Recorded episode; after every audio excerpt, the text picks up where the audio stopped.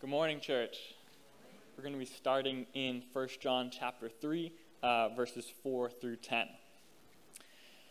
Everyone who makes a practice of sinning also practices lawlessness. Sin is lawlessness. You know that he appeared in order to take away sins, and in him there is no sin. No one who abides in him keeps on sinning.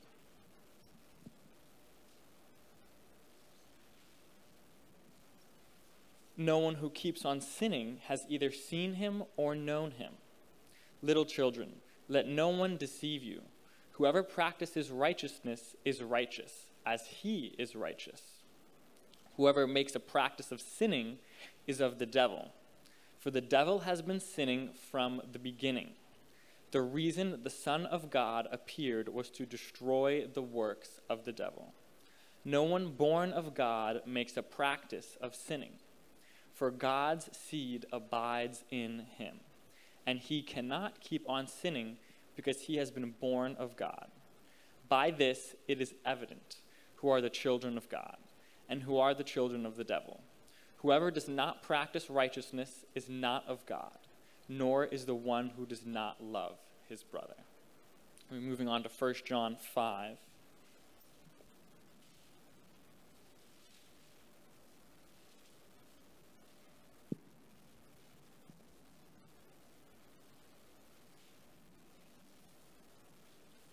1 John 5, 16 through 18. If anyone sees his brother committing a sin not leading to death, he shall ask, and God will give him life. To those who commit sins that do not lead to death, there is sin that leads to death.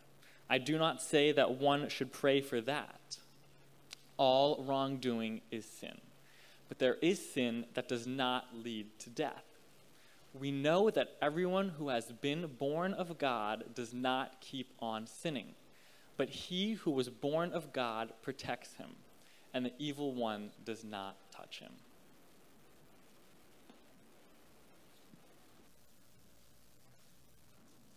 All right. Thank you, Stephen. Uh, it has been great to have Stephen shadow us this summer a little bit, and his family, of course, is here. Uh, the Carvalho family is here, and and um, Stephen's grandfather, Marie's father, uh, was Pastor Sam Bombara, who pastored in Lexington uh, for many years. And so it's great to have Stephen seeing if God might be leading him to pursue ministry as well. Thank you. I had coffee with Stephen. Stephen runs, you know, Andrew said Stephen puts Liberty's track team on there on his back. Andrew, uh, um, Stephen does distance running at uh, Liberty, steeplechase, cross country, that kind of stuff. I never knew anyone that did the steeplechase before. I just see it at the Olympics. And I'm like, why are those guys running through water? I don't understand where this comes from. Uh, some of you are like, what's the steeplechase? You Google it. You find out what it is. Uh, so I said, to, I said to Stephen, like, sometimes I like to jog, right? Like Dan and I sometimes huff it and puff it around Horn Pond and Woburn. Uh, and, uh, and so sometimes I like to jog. And a few years ago during COVID, I, I, ran some 5K times I was pretty proud of. So I asked Stephen this week, I'm like, Stephen, you run a 5K, that's 3.1 miles. Like, what is a good time for you? And he's like, somewhere around 14, like 50. And I'm like, you're running less than five minutes per mile for three miles? And he's like, yeah, what's good for you? I'm like, it doesn't matter, all right? and you shouldn't brag. It's not good. He's like, you asked me. I'm like, no, don't bring it up. Stop talking about it. It's impressive. You know what I don't like? I don't, I don't love, I don't love uh, when I go somewhere and I feel like I feel like I'm going for one thing, but I know in order to get that, uh, I'm going to have to talk about something else that I don't want to talk about. I'll give you an example. Uh, when I look up in the left hand corner of my windshield and I see that sticker and it says like 90,000 miles you know, May 2nd, and I look down at my odometer and it says 100,000 miles and it's seven months late, and I say to myself, well, I should probably get the oil changed eventually before this engine seizes up. And I pull into Valvoline or Jiffy Lube or whatever to get the oil changed in my car. Here's the deal I just want to pull in and get the oil changed. That's it. That's all I want. But I know that's not what I'm going to get. All I want, like, I'm going to pull in, you change the oil, and I'll get out of here but I know they're going to do something else. I know that they're going to come to me and they're going to open up the cabin filter, the cabin air filter, and they're going to pull it out. It's going to be covered in leaves and dirt and grime. And they're going to say, Do you also want to do this? And in my head, I'm like, no, just don't touch that. I, I can't see it. So if I don't see it, I don't know that it's filled with all that junk. Like just shove it back in there and leave that there, and I'll just change the oil and we'll, we'll get on our way. And they're like, well, your tires aren't, haven't been rotated. Our computer says you haven't done that in a long time, and your tires are going to wear unevenly, and that's not going to be good. I'm like, just change the oil and let's, let's get on with it, right? They're right. They're right.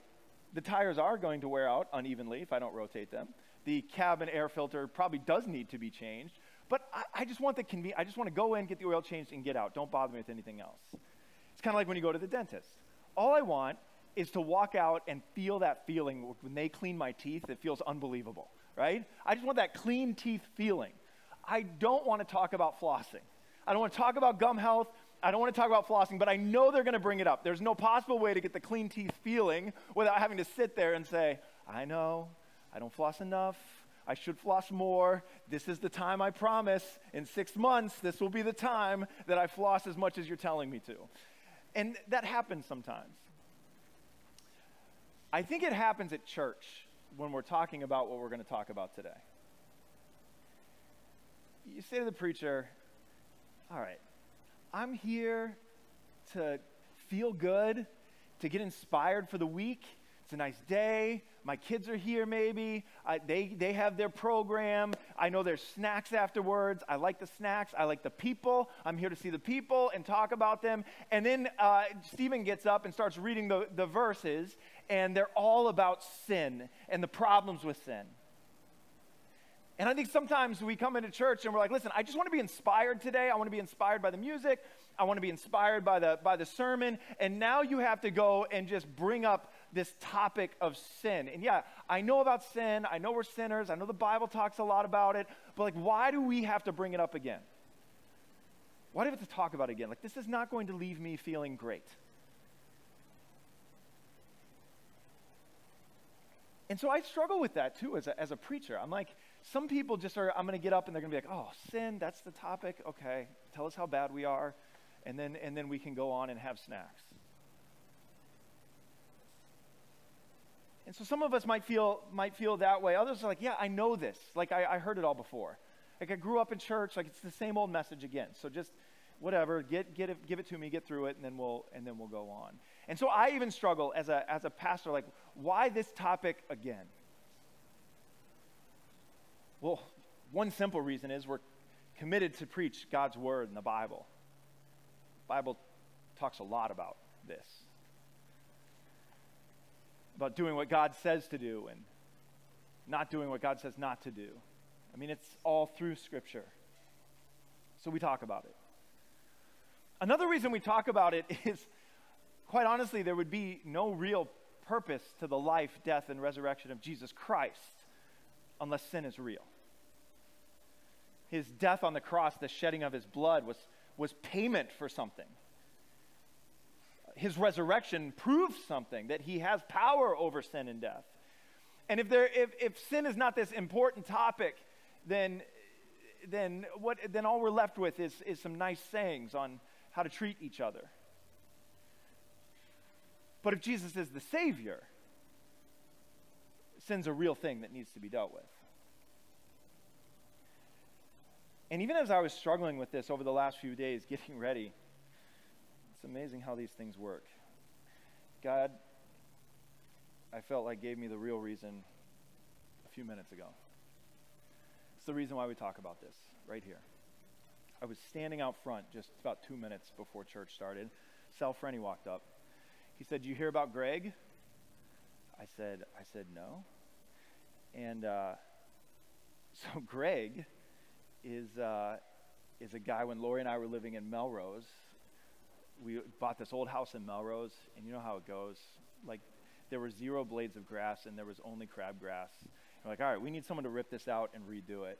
Talked to a bunch of people, and I found Greg, uh, and he was awesome. He listened to everything we said, got along, did unbelievable work. So when we moved to Burlington and we had projects at our house in Burlington, hired Greg for my 40th birthday. I had been planning. We we had been planning to do a big vacation. Uh, but I turned 40 in 2020. I don't know if you remember the world in 2020. Nobody was going on vacation. So I said, all right, no, well, let's take all that vacation money and let's, let's build like a fire pit and patio. I would love that in the backyard. So Greg came and he built the fire pit in the patio. And Friday night, me and my kids were out by the fire enjoying that time.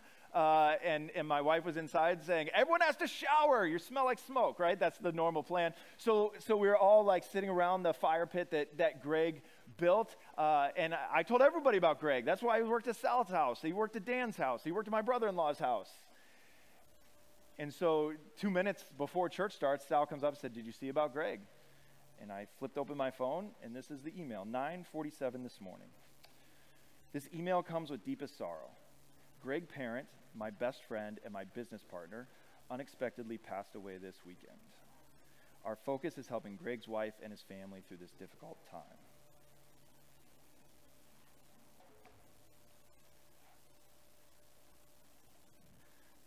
Don't know, Greg's probably 40 ish, maybe.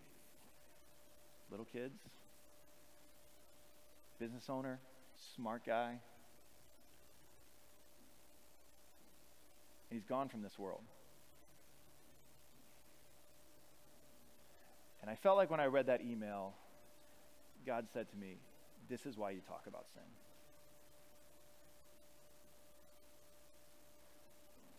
Because there's a battle for your soul.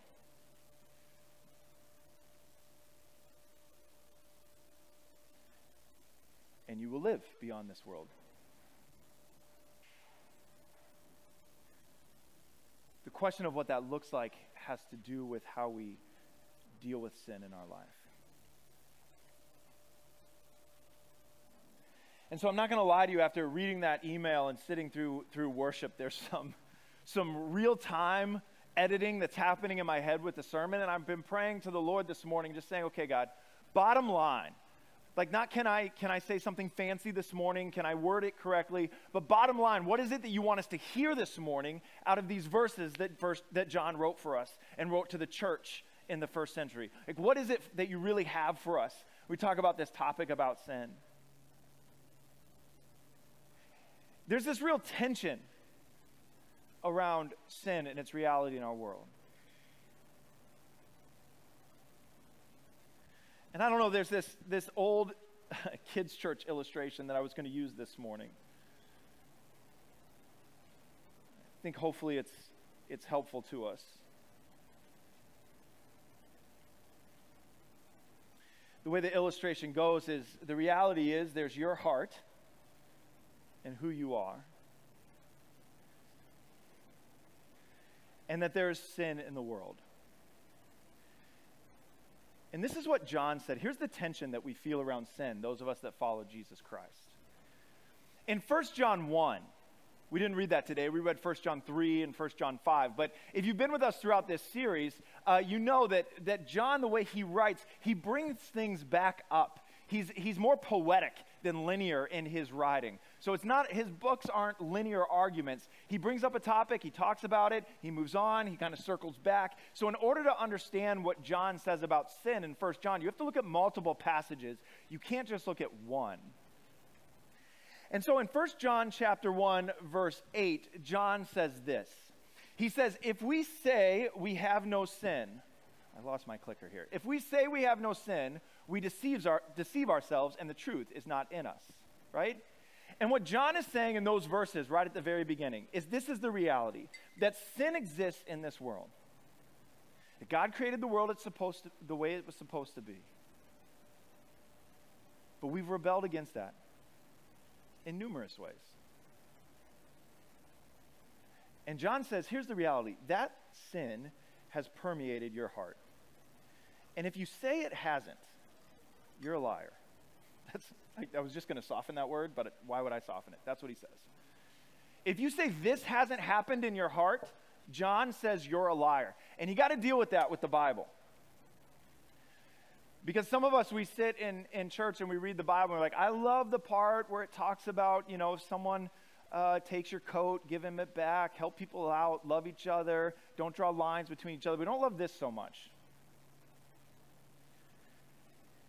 That all of our hearts have been tainted by sin. But here's the good news of Scripture. This is what, this is what the reason why Jesus came, and he says it in 1 John 9, 1 9, right? He says, if we confess our sins, that he is faithful to, and just to forgive us our sins and to cleanse us from all unrighteousness. Right? That God has sent his son into this world, and that he comes and does what we can't do on our own, and he makes us clean. The science works, I'm so glad. right? That this is the work that Christ does in your heart. Now we move on. So that's the reality. And some of you have not experienced this. You like church, you think Jesus is a good guy. Some of you are visiting, you didn't want to come, but somebody drug you here. And now you're here, and I'm talking about this like it's a 1987 tent revival. But, but this is the reality, this is the gospel. So, this is why we're here. If this isn't real, I mean, quite honestly, next week we should just have the ice cream truck in, in yard games. We should skip all the rest of it. Or when we get together, we should just have coffee time. We shouldn't sit here like this or sing songs. Why we do this is because we believe that this is real. And everything else in the book hinges on this. So some of you have not experienced this before. And I'm saying this a lot more directly than I planned to because of my friend Greg.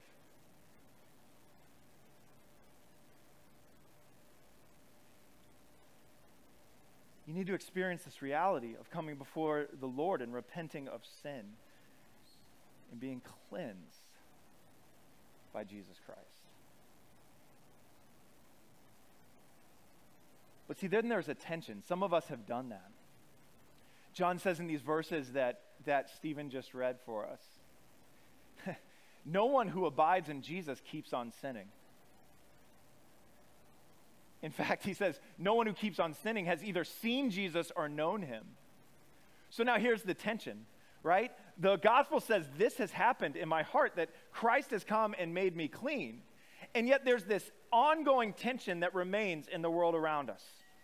That sin is still a reality in the world around me. And if I'm in this world, even as I'm made whole and clean through Jesus Christ, I cannot help but at some point this world around me and the sin that's in the world around me, it's not going to work anymore, tainting, tainting my heart. So this, this is real. This battle is real. This struggle is real. And we started out this sermon series, and we said that First John is about walking with Jesus through a stormy world. And Lynn Breitenbach made this unbelievable customized umbrella for us. And we said, we said, you know, that God is love and that God is light. That's what John says. And the reality that Christ has come into this world, that gets us through the storms of this world, right? And like Andrew said a couple of weeks ago, we also realize that many of you are superstitious because every time we open this umbrella inside the church, you think that everything's going to fall apart.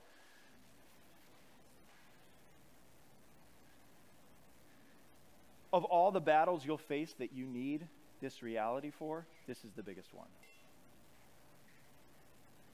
You'll face a lot of battles in your life. This is the biggest one. And so, what is John saying? Is John saying that if you've experienced this, that you'll never sin again? Is that what he's saying? Sounds like it. Sounds like he's saying if you've experienced this, if you know Jesus and have seen him, you will never sin again. The problem with that is my reality. Because I've experienced this, but I'm going to be real honest with you. Shocker. Maybe some of you have even experienced it. I, I still sin. Sometimes I say things I shouldn't say. Sometimes I promise to do things, and then, then I, I forget to follow through on the promise. Sometimes someone cuts me off on 95, or I'll tell you what, traffic has been worse than ever. I don't know what's going on, and we can talk about that a different day. But traffic has been awful. And sometimes I want to get somewhere in 30 minutes, but I put it in my GPS and it says 110 minutes all right, and I think something that I have to ask repentance for. I, I still am a, I still struggle with this. I still struggle with sin in my heart and in my mind and in my life. You do too. And so I don't think John's saying, if you've experienced this, you'll never sin again. So the question is, what is he saying? What he is saying in these verses is he's saying you're going to practice something in your life. You're going to have habits in your life. I really like the way the English Standard Version translates this, the Greek using the word practice. Some other translations uses different words. I think that that's a, a really helpful word for me. The question is, John's saying, what habits are you building in your life? Are the habits and the practices you're building in your life consistent with the fact that you've been cleansed and made whole through Jesus Christ? Or do they look more like the world around you? John says, You are what you practice, so practice righteousness. And this is the way he says it in the verses that we just heard. No one born of God makes a practice of sinning, for God's seed abides in him. And he cannot keep sinning, sinning because he has been born of God. What I think John is saying to us is he's saying, in your life, are you actively in this battle? There's a battle going on for your soul, John says. Are you participating? Are you actively in this? When there's sin in your heart, does it repulse you? Or have you gotten to the point where you say, ah, yeah, I'm, I'm a greedy person, but I kind of always have been greedy. It's this little thing I try to work on. Or is it the way that God looks at it? John calls it lawlessness in these verses. That we're against God when our hearts are filled with things like lust and pride, and greed. And that pride one is so tricky. The ancient uh, uh, fathers of, of the faith, uh, the, the early writers after, after uh, Jesus was on this earth, they, they wrote that, that pride is really the root of all the other sin. And C.S. Lewis wrote about that too in the 20th century. That pride's really the root of it, that we all have that. Is your pride something that repulses you as something completely anti God? Or is it something you're just used to? Yeah, everyone's kind of prideful and we all kind of pivot against each other. And yeah, I think I'm better than some people, or I think that I deserve more than some people, but that's just, I mean, it's human nature.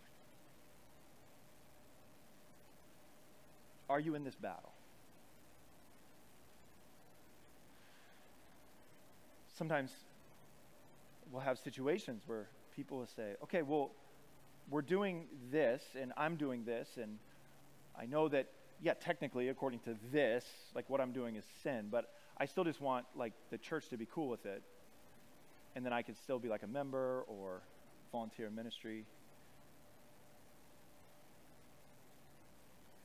We have to have tough conversations.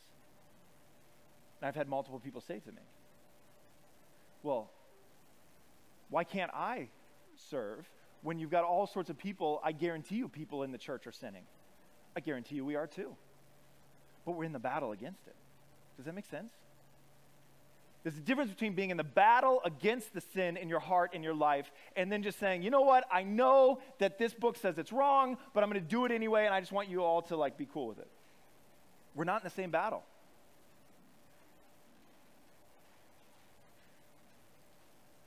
And John says that's the battle that you need to be engaged with. Don't make a habit of this. Make a habit of this. And yeah, even as you're building the habit, some days you'll forget to floss. Some days sin will happen. But keep going. And John gives us within the text, and I'm going to go through these fairly quickly. John gives us within the text only two commands in the text that we read. It's hard to tell in the English, but when you look in the Greek, you can easily tell when something's an imperative, when something's a command by the tense of the verbs. And so in, the, in these verses that we, we've read, there's only really two commands that we see, and John gives them to us as we fight this battle. And John says, first of all, he says, when you hear someone who practices sin speak, do not listen to what they say about God. I think this is an interesting one. As we try to figure out this, this battle and figure out how we're supposed to live this out, John says, as you're trying to live out this battle for your own heart and soul and sin and root it out of your life, uh, when you hear someone come to you who practices sin, whose character lines up more with this, and they're telling you things about God, do not listen to them. What happens in the life of this early church, what's happening in the life of this early church, is that is that many voices were coming and saying different things about Jesus than what John was saying. And so he writes this letter, and we've talked about this in past week. He writes this letter talking to the people and saying, you need to, you need to be aware of these people, be careful of these people. And he says to them again, little children, make sure no one deceives you. That's the command. Don't be deceived. And how are you deceived? You're listening to what people who practice sin say about God. Don't do that. I read an article a number of years ago that's really stuck with me because I think it said something that's true. The writer of the article, and I even forget the author or the title, but they said uh, when we look for voices to listen to in our lives, we usually consider three things. We consider the, the content of what's being said we consider the charisma of the person saying it, and we consider the character of the person saying it. That when those three things come together, we found someone we can really listen to. We, they have the right content, they have charisma, and they have the character. But then they said the problem with this is that if there's one thing we'll overlook, it's character. And I've thought about that over the years, trying to evaluate the voices that I listen to in my life. And yeah, if someone has content but no charisma, but they have character, they're a hard voice to listen to. That's boring. High character, good content, not a lot of charisma, nice to listen to, but it can be boring. If someone has charisma and, and character, but their content is way off, that's an easier one to say, I don't know what they're talking about. But I can, all I can do is evaluate myself. If there's one thing that I would be prone not to pay attention to, is if I like what somebody's saying and they say it in an entertaining and exciting and passionate way, there's a better chance that I'll overlook their character or not pay attention to what they're doing off the stage or out of the limelight or off of social media, but I'll still accept what they say. And John is saying character should be number one. Before you decide to listen to somebody about what they're saying about God, character should be number one. Are they in the battle against sin in their life? And only if you're sure that they're in the battle against sin in their, in their life, then you should listen to what they say about God. And one of the things that's challenging to me about that is that in today's world, it is so hard to evaluate people's character because the voices we listen to come from a long way off. They come from social media, they come from the television, and I bet if John was here today, he would say, listen, those are all, there's some helpful voices out there that you could listen to, but make the primary voices in your life the people that you can observe their character on a daily basis. People like people in this room, that you can observe their character. You can know they follow Jesus Christ. You can know they're in this battle against sin in their life, and then listen to what they have to say about God. Make those the loudest voices in your life if you want to win this battle yourself. That's the first command. Be careful who you listen to. The second command is this when you see someone who practices righteousness, sin, pray for them. That's the second command John gives in the verses we've read. Pray for them. He says it right here. This was in chapter 5. If anyone sees his brother committing a sin not leading to death, he shall ask, and God will give him life. Now, I don't know if when Stephen read these verses in, in John chapter 5, you said to yourself, wait, there's sin that leads to death and there's sin that doesn't lead to death? That's a weird thing John's saying. I agree with you. What exactly does John mean there? I think that there's a piece of this that it was very clear to his original readers, and it's less clear to us. But my opinion is that John is talking about exactly this battle that there is sin that leads to death. That's the practice of sin in your life. That's sin. If you're the kind of person that accepts it, practices it, thinks everyone should be okay with it. That's the kind of sin that leads to death. But the kind of sin that leads to life is you're the person who's in the battle, and yes, you, you mess up sometimes. Yes, you need to go back to the Lord and ask for forgiveness every single day, every single moment as you're walking through the day. And yet it's still headed towards life because your reliance is on Christ and the work that He's done. Doesn't mean that you're perfect in and out every day, but you're in the battle.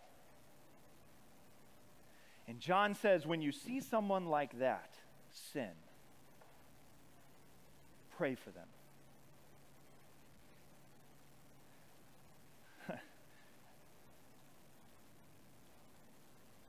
if you've been in church for more than five minutes, you've probably seen this lived out differently. This is how we f- fill this verse in in church world sometimes. If you see your brother or sister committing a sin, not leading to death, judge them. That's how we finish that in church world a lot. If you see anyone, your brother or sister in Christ, who's in the battle trying to live the life that God calls them to, and they commit a sin, gossip about them.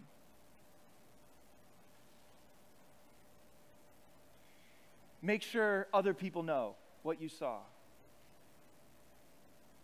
Make sure they know that you're better than that person. That's how we finish that in church sometimes. But John says this is what it looks like. If they're in the battle and you're in the battle, pray for them. And God will give them life. It reminds me of this moment with Jesus and his disciples when he was he was uh, going to the cross. Remember, he had that meal, the Last Supper, with his disciples. And in one of the at the meal, Jesus tells Peter uh, that he's going to deny him three times before he's crucified. Peter, of course, if you know anything about Peter, Peter is he's very self-confident usually in these situations. And he says, No, no, no, I'm not going to deny you, Jesus. I'm not going to deny you. And Jesus says these words to Peter. This is in Luke chapter 22. Simon, Simon, that's uh, Peter's original name. Simon, Simon, behold, Satan demanded to have you that he might sift you like wheat. But I have prayed for you that your faith may not fall. And when you have turned again, what is, what is he saying there? I have prayed for you that you're not going, that your faith is not going to fall, and when you have turned again. Basically, Jesus is saying to Peter, Peter, you're gonna mess this up. You're going to sin, and it's gonna happen tomorrow. But I'm praying for you that even after you sin, that your faith will not be destroyed, and that you will come again, and that you will strengthen your brothers. And Peter said to him, Lord, I am ready to go with you both to prison and to death. And Jesus said, I tell you, Peter, the rooster will not crow this day until you deny three times that you know me. I love that moment where Jesus prays for Peter. Ask the Father to strengthen Peter so that even as he struggles in his sin, his faith would remain strong. So, what in the world does this mean for you? I think what this means for us is found in John, 1 John chapter 5 verse 18 where John says this We know that everyone who has been born of God does not keep on sinning, but he who is born of God protects him, and the evil one does not touch him. C.S. Lewis, the author of the Chronicles of Narnia, great philosopher and thinker of the 20th century, he wrote a little essay called The Three Kinds of Men. And in the essay, he said there's three kinds of people on the earth. One kind turns his back on the idea that God has a law and that we rebel against it. This is the first kind of person that exists on our earth. They don't accept the fact that sin exists. They don't think that it's real. And they refuse to engage the idea. He said there's a second kind of person that exists on this earth that they believe that sin is real and they believe that Jesus uh, has saved them from their sin, but then they think it's up to them to try really, really, really hard not to sin again that it's up to them to try harder and to do more and to work really hard. And C.S. Lewis, in his little essay, says the problem with this is this will ultimately burn you out. Because just as Christ is the only one who can forgive you of your sin, what John says here, he is also the only one that can protect you from sin. And if you're trying to do this, and this is where many people find themselves in the church, and I do this, I slip into this all the time in my faith that we think, okay, if I'm going to live the life that God calls me to live, here's what I need to do. I'm going to make a checklist. There's going to be a bunch of boxes. I'm not going to do this. I'm going to do this. Five minutes of prayer, 10 minutes of Bible reading, all of these things that I'm going to do so that I can be the person that I'm supposed to be. And C.S. Lewis says there's a lot of these people in the church, but those people, it's a fool's errand. They're going to burn themselves out, and they don't have the strength to do this. He said there's a third kind of person. He said that person allows Christ to protect them against the sin of this world. That what they do is they pursue Christ. That when they sin, they pray. John says that no one who abides in Christ keeps on sinning. So, what's the solution to sinning less? The solution is not trying harder, the solution is abiding in Christ, spending time with Him in His presence.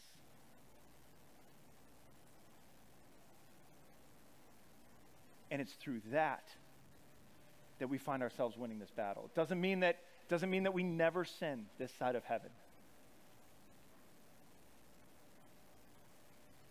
But it does mean that we're relying not on ourselves, but we're relying on Christ. the last thing that we learn from John's passage is that the key to practicing righteousness, if you want to live the life that God's called you to, you want to pursue Christ, it's not to try harder, it's to rely more on Him to do that work. I'm going to invite our worship team to come back up as we close this morning. And as we do, I want to remind you of the great hope that we have in Christ.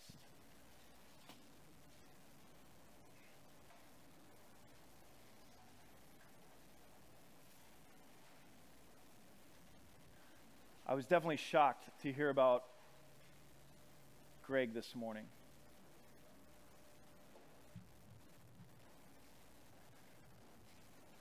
But the truth is that all of us have limited time on this earth.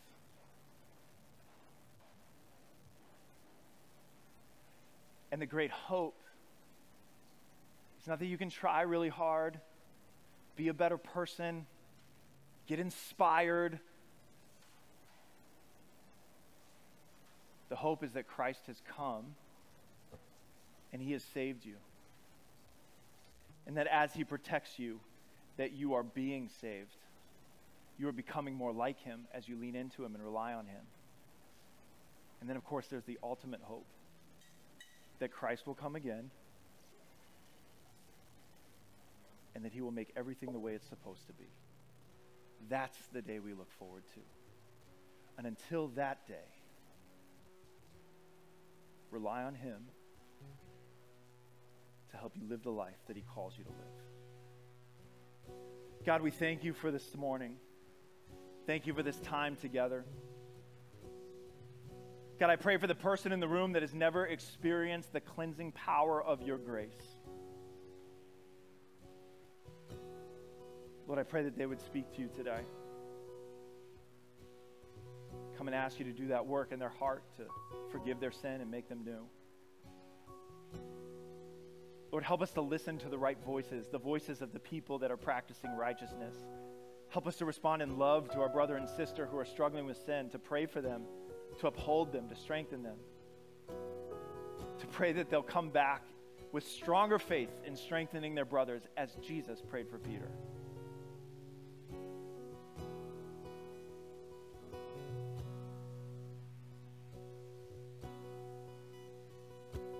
Holy Spirit, empower us to live the lives you call us to live. God, I pray that you'll be with Greg's wife and his children today. May they know your love. May they know your peace. Ultimately, may they know the saving power of Jesus Christ. It's in his name we pray. Amen. Would you stand and let's close out our time together?